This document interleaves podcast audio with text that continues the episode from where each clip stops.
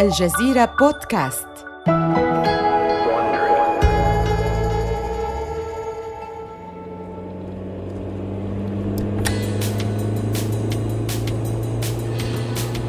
إنه سبتمبر عام 1970 تسرع سيارة شيفرولي إمبالا على الطريق السريع وسط ولاية أوكلاهوما متجهة نحو الغرب.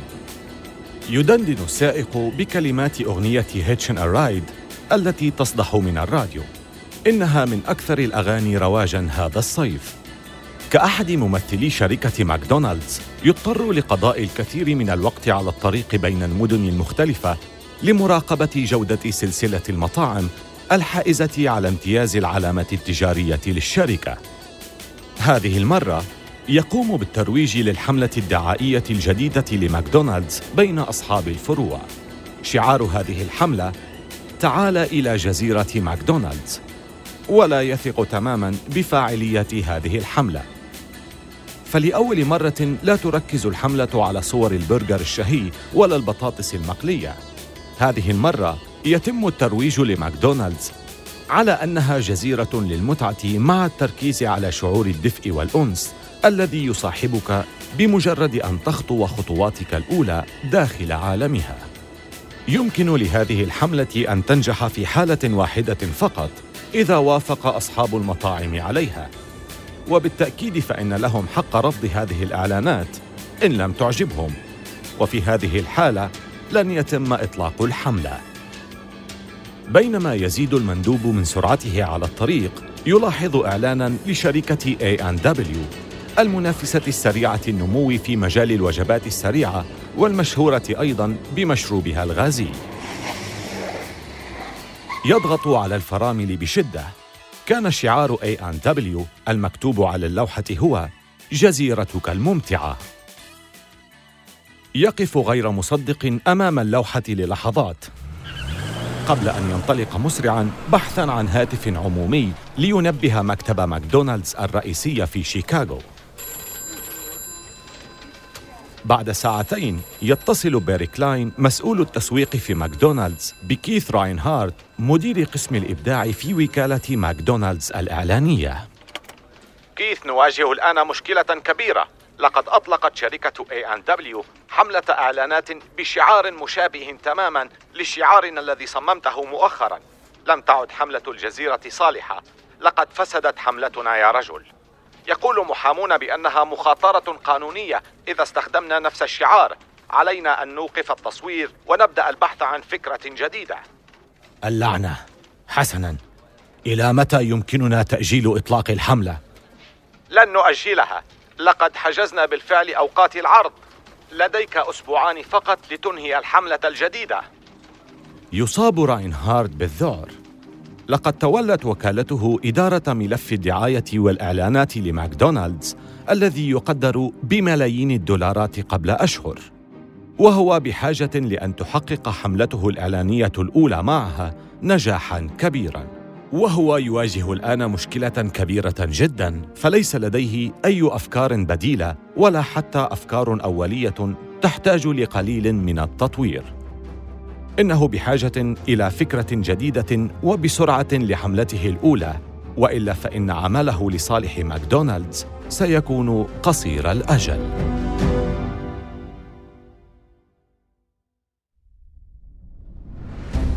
من الجزيرة بودكاست بالتعاون مع ووندري هذا بودكاست حروب الأعمال.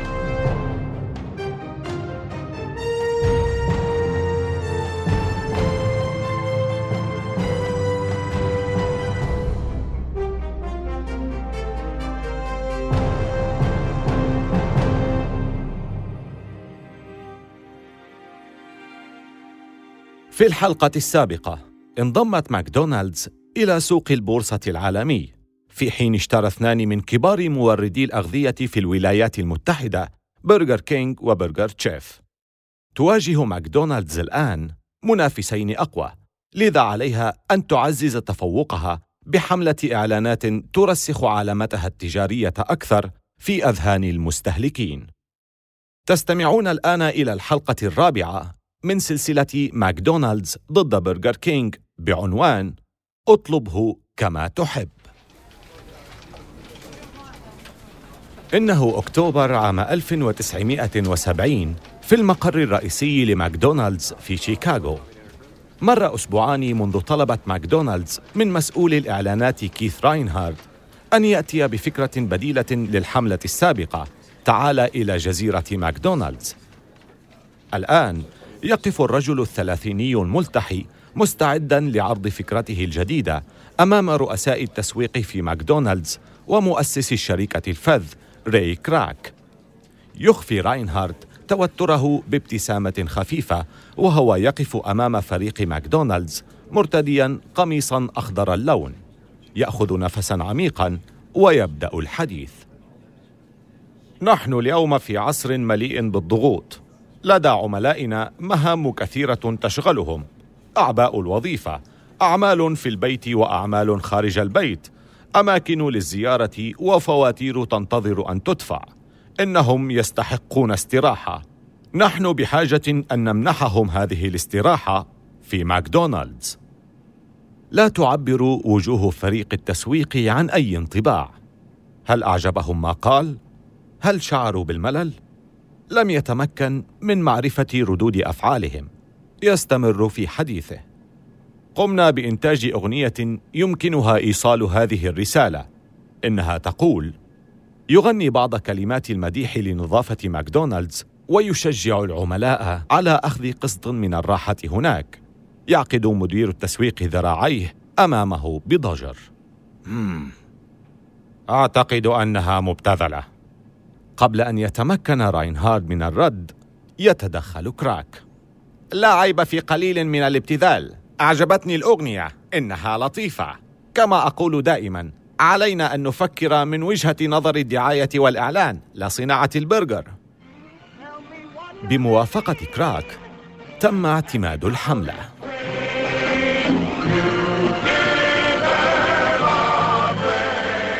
وفي مطلع عام 1971 أطلقت حملة أنت تستحق استراحة اليوم لأول مرة على التلفزيون.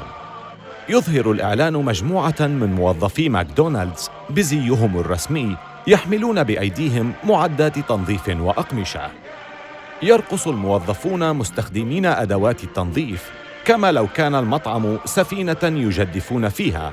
يغنون ويرقصون على طريقة الثنائي المشهور روجرز أند هامرستاين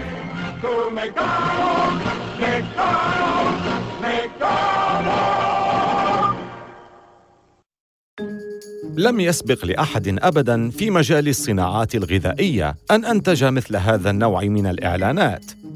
كانت أفكار الإعلان محصورة في إطار تحفيز الرغبة في الأكل أو تشجيع الأطفال على أكل المزيد من البطاطس المقلية كما يفعل رونالد ماكدونالد. لكن إعلان أنت تستحق استراحة اليوم يغير موازين اللعبة. إنه إعلان مبتكر يحقق ارتفاعا كبيرا في المبيعات بإنشاء علاقة جديدة بين الجمهور وماكدونالدز باعتباره مكانا يخاطبهم ويهتم براحتهم لا مجرد مكان لعرض المنتجات على قوائم الطعام. إنه أسلوب جديد في الإعلانات. سرعان ما سيقلده منافسو ماكدونالدز. لم تكن الإعلانات هي الأسلوب الوحيد الذي لجأت إليه ماكدونالدز لتحافظ على تقدمها. حتى الآن اقتصرت حروب البرجر على أمريكا الشمالية، لكن ماكدونالدز على وشك أن تتوسع في دول العالم. وخلال عام 1970 تحاول ماكدونالدز افتتاح فرعها الأول، ومحطتها هي اليابان. إنه يوم الأحد الثامن عشر من يوليو عام 1971 يصطحب دان فوجيتا المدير التنفيذي لشركة ماكدونالدز في وسط شوارع طوكيو. فوجيتا هو الشخص الذي جلب ماكدونالدز إلى اليابان. قد يكون الهمبرجر غير معروف كثيرا هناك لكن فوجيتا على قناعة تامة أن بإمكانه تغيير ثقافة هذه الجزيرة. ولكي يثير الاهتمام تعمد أن يصدم وسائل الإعلام بادعاءات زائفة لا أساس لها من الصحة. مثل أنه لو استبدل الشعب الياباني أكل الأرز والسمك بالبرجر فإنهم سيصبحون ذوي بشرة بيضاء وأطول قامة وربما يصبحون شقرا أيضا. لكن حان الوقت الآن لكشف حقيقة هذه الادعاءات. يومان فقط تفصلنا عن افتتاح فرع ماكدونالدز في اليابان. يصحب فوجيتا مدير ماكدونالدز التنفيذي ليريه الفرع الجديد. يتوقف فوجيتا أمام متجر تغطي واجهته لوحة إعلانات كبيرة. هنا سيكون الفرع الأول لماكدونالدو. آه، تنطق ماكدونالدز. آه، هذه الكلمة يصعب على اليابانيين نطقها لذا سوف ننطقها ماكودونالدو. يشير فوجيتا نحو ثقب صغير في اللوحة التي تغطي واجهة المتجر. ينظر المدير التنفيذي من خلالها. تعلو وجهه الصدمة. لا يزال العمال في الداخل يفككون المتجر القديم الذي سيحل ماكدونالدز محله. هل هذه مزحة؟ لا. لماذا تقول ذلك؟ يفترض أن يتم الافتتاح بعد غد ولا يوجد أي شيء هنا. سيحضر الافتتاح راي كراك والمطعم لم يتم بناؤه بعد. كل شيء سيكون جاهزا في الموعد. بعد يومين ذهب المدير التنفيذي لماكدونالدز بصحبة كراك. متوقعين أن يريا المكان لا يزال تحت الإنشاء لكنهما فوجئا بالمكان يعمل بكامل طاقته. يبتسم فوجيتا لهما. لقد قلت لك لا داعي للقلق لكن عليك أن تخبرني الآن لماذا يستغرق بناء مثل هذا المكان ثلاثة أشهر في أمريكا؟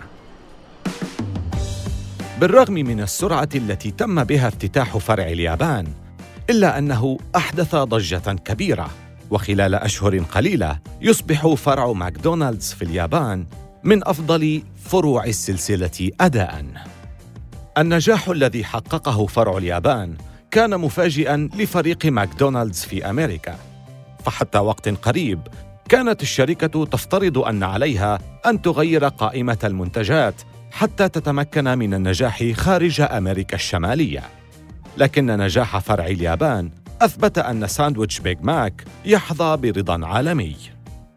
كان نجاح ماكدونالدز في اليابان بمثابة صفعة مريرة لجيم ماكلومور الرئيس التنفيذي لبرجر كينج لأنه فكر في نفس الخطوة قبل عامين. لكن ملاك برجر كينج الجدد أجهضوا الفكرة.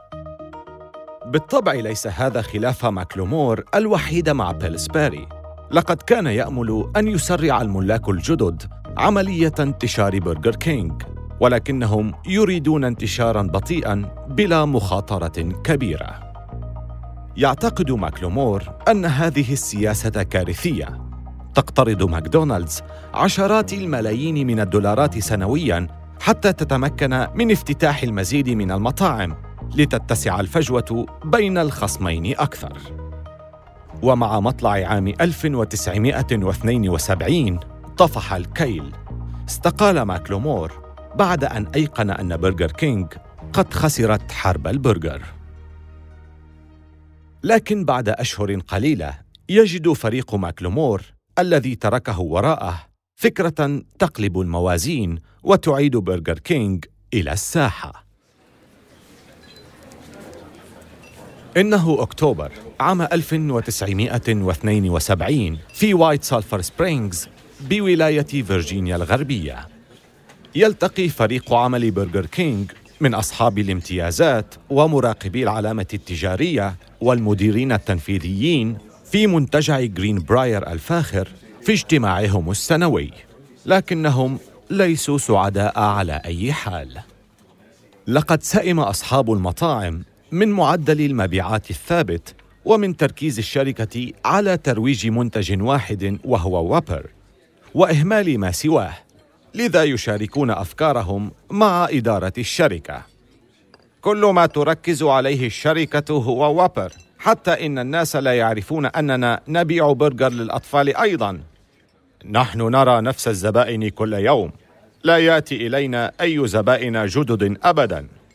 أحد المديرين التنفيذيين الذين تعرضوا للوم ملاك المطاعم هو كريس شون ليب نائب رئيس التسويق الجديد لبرجر كينج شعر شون ليب أنه بحاجة إلى استراحة فغادر غرفة الاجتماعات.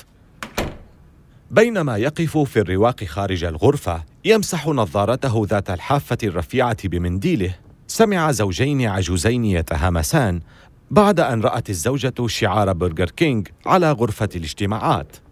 التفتت لزوجها وسألته بيل مكتوب برجر كينج. ما هو برجر كينج؟ إنه يشبه ماكدونالدز. كان التعليق صادما لشون ليب. أدرك أن هذه هي الطريقة التي ينظر بها الناس لبرجر كينج سلسلة مطاعم برجر مقلدة. بعد تقديم ماكدونالدز لساندويتش كوارتر باوندر وبرجر تشيف لساندويتش سوبر تشيف لم يعد لساندويتش ووبر أي تميز.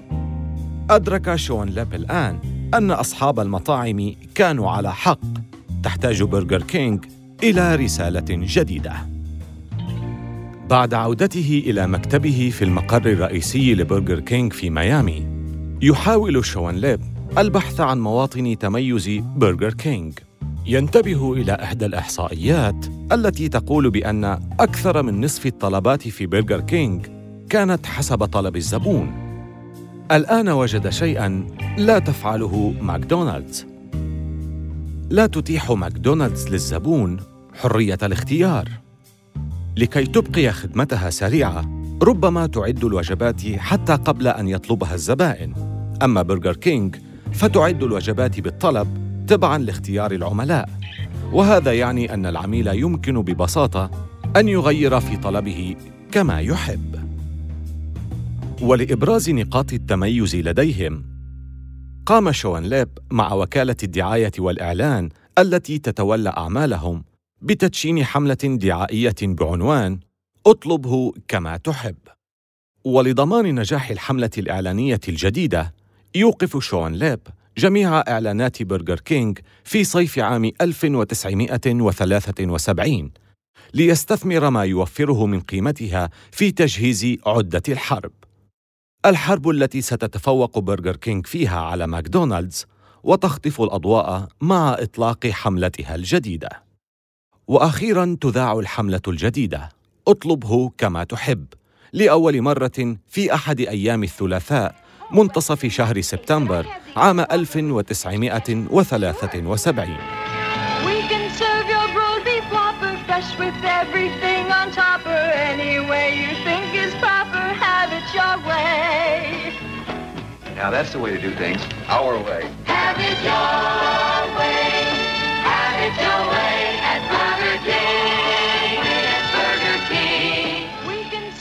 بحلول يوم الجمعة تغمر كريس شون ليب البهجة في المكتب الرئيسي لبرجر كينج في ميامي. لقد ارتفعت مبيعات برجر كينج إلى 50% كل الزبائن يأتون إلى الفروع وهم يدندنون أغنية الحملة. حققت الدعاية الجديدة نجاحاً مكتمل الأركان. لكن لاحقاً يتلقى شون ليب مكالمة داخلية من الرئيس التنفيذي الجديد للشركة آرت روزويل. كريس أريد رؤيتك فورا. بمجرد دخوله مكتب روزويل شعر شون ليب أن الأمور لا تجري على ما يرام. كان روزويل شاحب الوجه كما أن الرئيس القانوني للشركة راي ديتريك موجود أيضا في المكتب. أشار روزويل لشون ليب بالجلوس. لقد تلقيت للتو مكالمة تليفونية من الرئيس التنفيذي لشركة برجر تشيف جورج بيري. يخبرني أنهم يمتلكون الحقوق التجارية لشعار حملتنا. اطلبه كما تحب. هل لك أن تخبرني كيف نقوم بإطلاق حملة دعاية بشعار تملكه شركة أخرى؟ آه لقد آه طلبت تسجيل حقوق ملكية هذه الحملة كعلامة تجارية في يوليو. ووافقت الشؤون القانونية على ذلك. يرمق ديتريك شون ليب لا أتذكر أي طلب بهذا الخصوص. أقسم أنني حصلت على الموافقة. لا يزال الطلب موجودا في ملفاتي. يمكنني الذهاب لإحضاره. أطلب من سكرتيرك إحضاره الآن. تزداد الأجواء توترا في الغرفة خلال انتظار السكرتير. بعد خمس دقائق يصل سكرتير شون ليب ومعه مذكرة مؤشر عليها بالموافقة من قبل فريق برجر كينج القانوني لحملة أطلبه كما تحب. بعد قراءتها يلتفت روزويل إلى ديتريك طالبا التوضيح. إذا يبدو أننا قد اقترفنا خطأ ما، لكن لا يمكننا التراجع عنه الآن. علينا أن نتحقق من صدق برجر تشيف وتقييم مدى تأثير المشكلة علينا. حسنا، لقد ماطلت في المقابلة مع برجر تشيف حتى الأسبوع القادم. لنلتقي مجددا صباح الاثنين. يغادر شون ليب الغرفة مصدوما. لقد شارفت الحملة على إخراج برجر كينج من كبوتها لكنه الآن لا يعرف إلى أي جهة ستسير الأمور.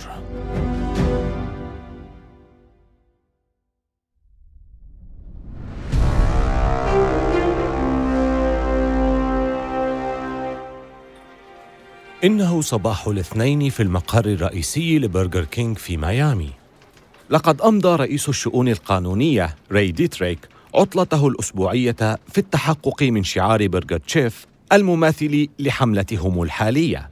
ينتظر كل من الرئيس التنفيذي آرت روزويل ونائب رئيس التسويق كريس شون ليب وصوله بفارغ الصبر لمعرفة النتيجة. تمتلك برجر تشيف الشعار بالفعل ونحن ننتهك حقوق ملكيتهم. له يفزع روزويل. تبا هل يمكننا إيقاف الإعلان يا كريس؟ يهز شون ليب رأسه بالنفي. علينا إخطار محطات التلفزيون قبل ذلك بأسبوعين. يزداد تجهم ديتريك. في هذه الحالة يمكن أن تقاضينا برجر تشيف وتطالبنا بملايين الدولارات كتعويض عن الأضرار التي لحقت بها. يضع روزويل رأسه بين يديه. عليه اتخاذ قرار مصيري. إما أن يقضي على حملته الإعلانية الناجحة أو يعرض شركته للمقاضاة ثم يرفع رأسه. دع الإعلانات كما هي ولنرى ماذا يحدث. سأحاول إعاقة برجر تشيف قدر المستطاع. إنه مطلع أكتوبر عام 1972 في المقر الرئيسي لبرجر تشيف في منطقة تيري تاون بولاية نيويورك. بدا رئيس برجر تشيف جورج بيري منزعجا من مكالمته مع روزويل التي أنهاها لتوه. روزويل يسوف وكل ما يقوله أنه بحاجة لمزيد من الوقت دون جدوى. لا ينقص بيري مثل هذا التسويف حيث تعاني الشركة أزمة حقيقية. خلال عقد من الزمن، كانت تحاول افتتاح مطاعم جديدة أسرع من ماكدونالدز. تسبب هذا الاندفاع السريع في افتتاح الكثير من الفروع الخاسرة. في بداية الأمر، لم تكن هذه الخسارة مقلقة، فعلى أي حال، بالرغم من كون أصحاب المطاعم يخسرون أموالهم، كانت برجر تشيف تستفيد من بيع المعدات والأدوات اللازمة لهم. لكن الآن ومع الكثير من الفروع الخاسرة خسرت برجر تشيف الملايين من قيمة الشركة الأساسية. ونتيجة لذلك طلبت الشركة المالكة لبرجر تشيف جنرال فودز من بيري إغلاق المئات من هذه الفروع الخاسرة. والآن يستخدم برجر كينج شعار برجر تشيف ضده. يقوم بيري بالاتصال بمحامي برجر تشيف وهو غاضب. ابدأ بتحريك دعوى قضائية لننقل خلافنا معهم إلى المحكمة. في ديسمبر عام 1972 يطالب برجر تشيف القاضي في قاعة محكمة بنيويورك أن يوقف حملة برجر كينج الإعلانية اطلبه كما تحب. تشعر برجر كينج بالقلق حقاً. حققت لها الحملة نجاحاً كبيراً في المبيعات بعد سنوات من الركود. لا بد أن تنجح في هذه الجولة. يقف محامي برجر كينج مخاطبا المحكمة. أظهرت أبحاث برجر كينج أن نصف الأمريكيين يربطون بين شعار الحملة وبين برجر كينج بينما استخدم برجر تشيف هذا الشعار في ولاية واحدة فقط وهي ولاية أوهايو. وعلى هذا النحو ستلحق هذه الدعوى أضرارا فادحة ببرجر كينج إن حكمت المحكمة لصالح برجر تشيف وأحقيتها بالعلامة التجارية بينما لن يكون حجم الضرر مماثلا إن حدث العكس. ما أثار قلق برجر تشيف هو اقتناع القاضي بحجة محامي برجر كينج وقرر السماح لبرجر كينج باستخدام الشعار لحين الفصل النهائي في القضية. أمام قرار المحكمة الذي أذهل برجر تشيف تعرض على برجر كينج التنازل عن القضية مقابل مئة ألف دولار. وهي الفرصة التي لا تضيعها برجر كينج وتحرر شيكا بالمبلغ دون تردد. يا له من خطأ فادح ارتكبته برجر تشيف بتنازلها عن شعارها لصالح برجر كينج الشعار الذي منح برجر كينج أرباحا طائلة وهو ما شجع بيلسباري على فتح الباب للتوسع. بينما تنكمش برجر تشيف بإغلاق فروعها الخاسرة. وبحلول ديسمبر عام 1974 حل برجر كينج محل برجر تشيف ليحتل المركز الثاني في سلاسل مطاعم البرجر. يمتلك برجر كينج الآن ما يقرب من 1100 فرع مقارنة ببرجر تشيف الذي يملك 950 فقط. بالنسبة لبرجر تشيف كانت هذه بداية النهاية. وبحلول عام 1982 كان لديها أقل من 700 فرع وهو ما دفع شركة جنرال فودز المالكة للعلامة التجارية لبرجر تشيف للتفكير في بيعها إلى سلسلة مطاعم الوجبات السريعة هارديز وخلال سنة واحدة تحولت كل فروع برجر تشيف الباقية إلى مطاعم هارديز. بينما كانت برجر كينج تجهز على برجر تشيف في آخر جولة بينهما واصلت ماكدونالدز صعودها نحو القمة. وبحلول عام 1974 تجاوز عدد فروع ماكدونالدز ثلاثة آلاف فرع في أمريكا الشمالية وحدها وهي الآن بصدد تنفيذ أحد مخططاتها التي استمر الإعداد لها سنوات طويلة. الخطة التي ستحقق لها نقلة نوعية تزيد المسافة بينها وبين برجر كينج إنه ديسمبر عام 1972 تلقى ري كراك اتصالا في منزله في سانتا باربرا من أحد مالكي مطاعم ماكدونالدز في الولايات المتحدة هو هيرب بيترسون. أحتاج أن أعرض عليك شيئا ما. هل يمكنك القدوم إلى المطعم؟ عندما يصل كراك إلى المطعم يصطحبه بيترسون بحماس إلى المطبخ ويبدأ الطهي. يكسر بيترسون البيض في المقلاة وبينما ينضج البيض يبدأ بقلي شرائح اللحم المدخن ويقطع شريحتي خبز البرجر الدائري ويدهنه بالزبد. يضع طبقة بيض بعدها شريحة جبن ثم شريحة اللحم ثم يغطيها بشريحة الخبز الأخرى. يعطي الساندويتش إلى كراك. ما إن أكل كراك قدمة حتى تعلو وجهه الابتسامة هرب! هذا مدهش! رائع! لابد أن يكون في كل مطاعمنا على الفور. لكن تعميم هذا الإصدار الجديد إيك ماك مافن في كل الفروع أمر يحتاج إلى الكثير من الوقت وربما لسنين. الأمر يحتاج إلى بناء شبكة توريد وإلى معدات جديدة يتم تركيبها في كل مطبخ. كما أنه يجب تطوير اختيارات أخرى لكي تكون هناك قائمة إفطار كاملة. إضافة لإقناع أصحاب المطاعم بفتح مطاعمهم مبكرا وتوظيف عمال جدد وتدريبهم على إعداد وصفات قائمة الإفطار الجديدة. استغرق تحضير ماكدونالدز لقائمة الإفطار حتى عام 1976 حين قدمتها لأول مرة لكنها حققت لها عائدات ضخمة.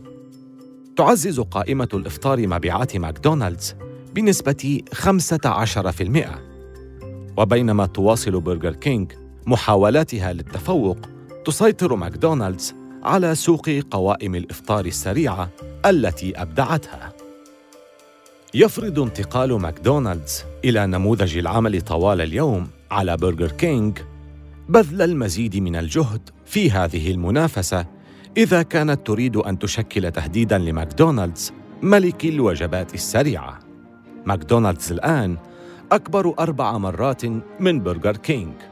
نستطيع القول إنها معركة بين داوود وجالوت، لكن برجر كينج لا تستسلم، بل تخطط لهجوم مفاجئ على منافسها الكبير. في الحلقة القادمة يستعين ماكدونالدز بالجيش الأحمر ويسيء برجر كينج إلى مستر روجرز وفتاة صغيرة تسأل أين اللحم؟ آمل أن تكونوا قد استمتعتم بهذه الحلقة من حروب الأعمال استمعوا إلى حلقاتنا عبر أبل بودكاست وجوجل بودكاست وشاركوها مع أصدقائكم. ولا تنسوا زيارة موقعينا على الإنترنت podcast.aljazeera.net و wandry.com إذا أعجبك ما سمعته فسنكون شاكرين إذا أعطيتنا خمس نجوم وأخبرت أصدقائك أن يشاركونا أيضاً. وملاحظة سريعة حول المحادثات التي سردناها. لا يمكننا أن نعرف بالضبط ما قيل ولكن هذا الحوار مبني على أفضل الأبحاث التي قمنا بها. هذه السلسلة من حروب الأعمال قدمها في نسخة اللغة الإنجليزية ديفيد براون وكتب القصة تريستيان دونوفان. كبيرة المنتجين هي كارين لوي محررة النسخة الإنجليزية أميلي فروست وجيني لوير منتجة. وقامت شركة بي إريا ساوند بالهندسة الصوتية والمنتج المنفذ هو مارشيل لوي. أخرج السلسلة هيرنان لوبيز لصالح شبكة وونري.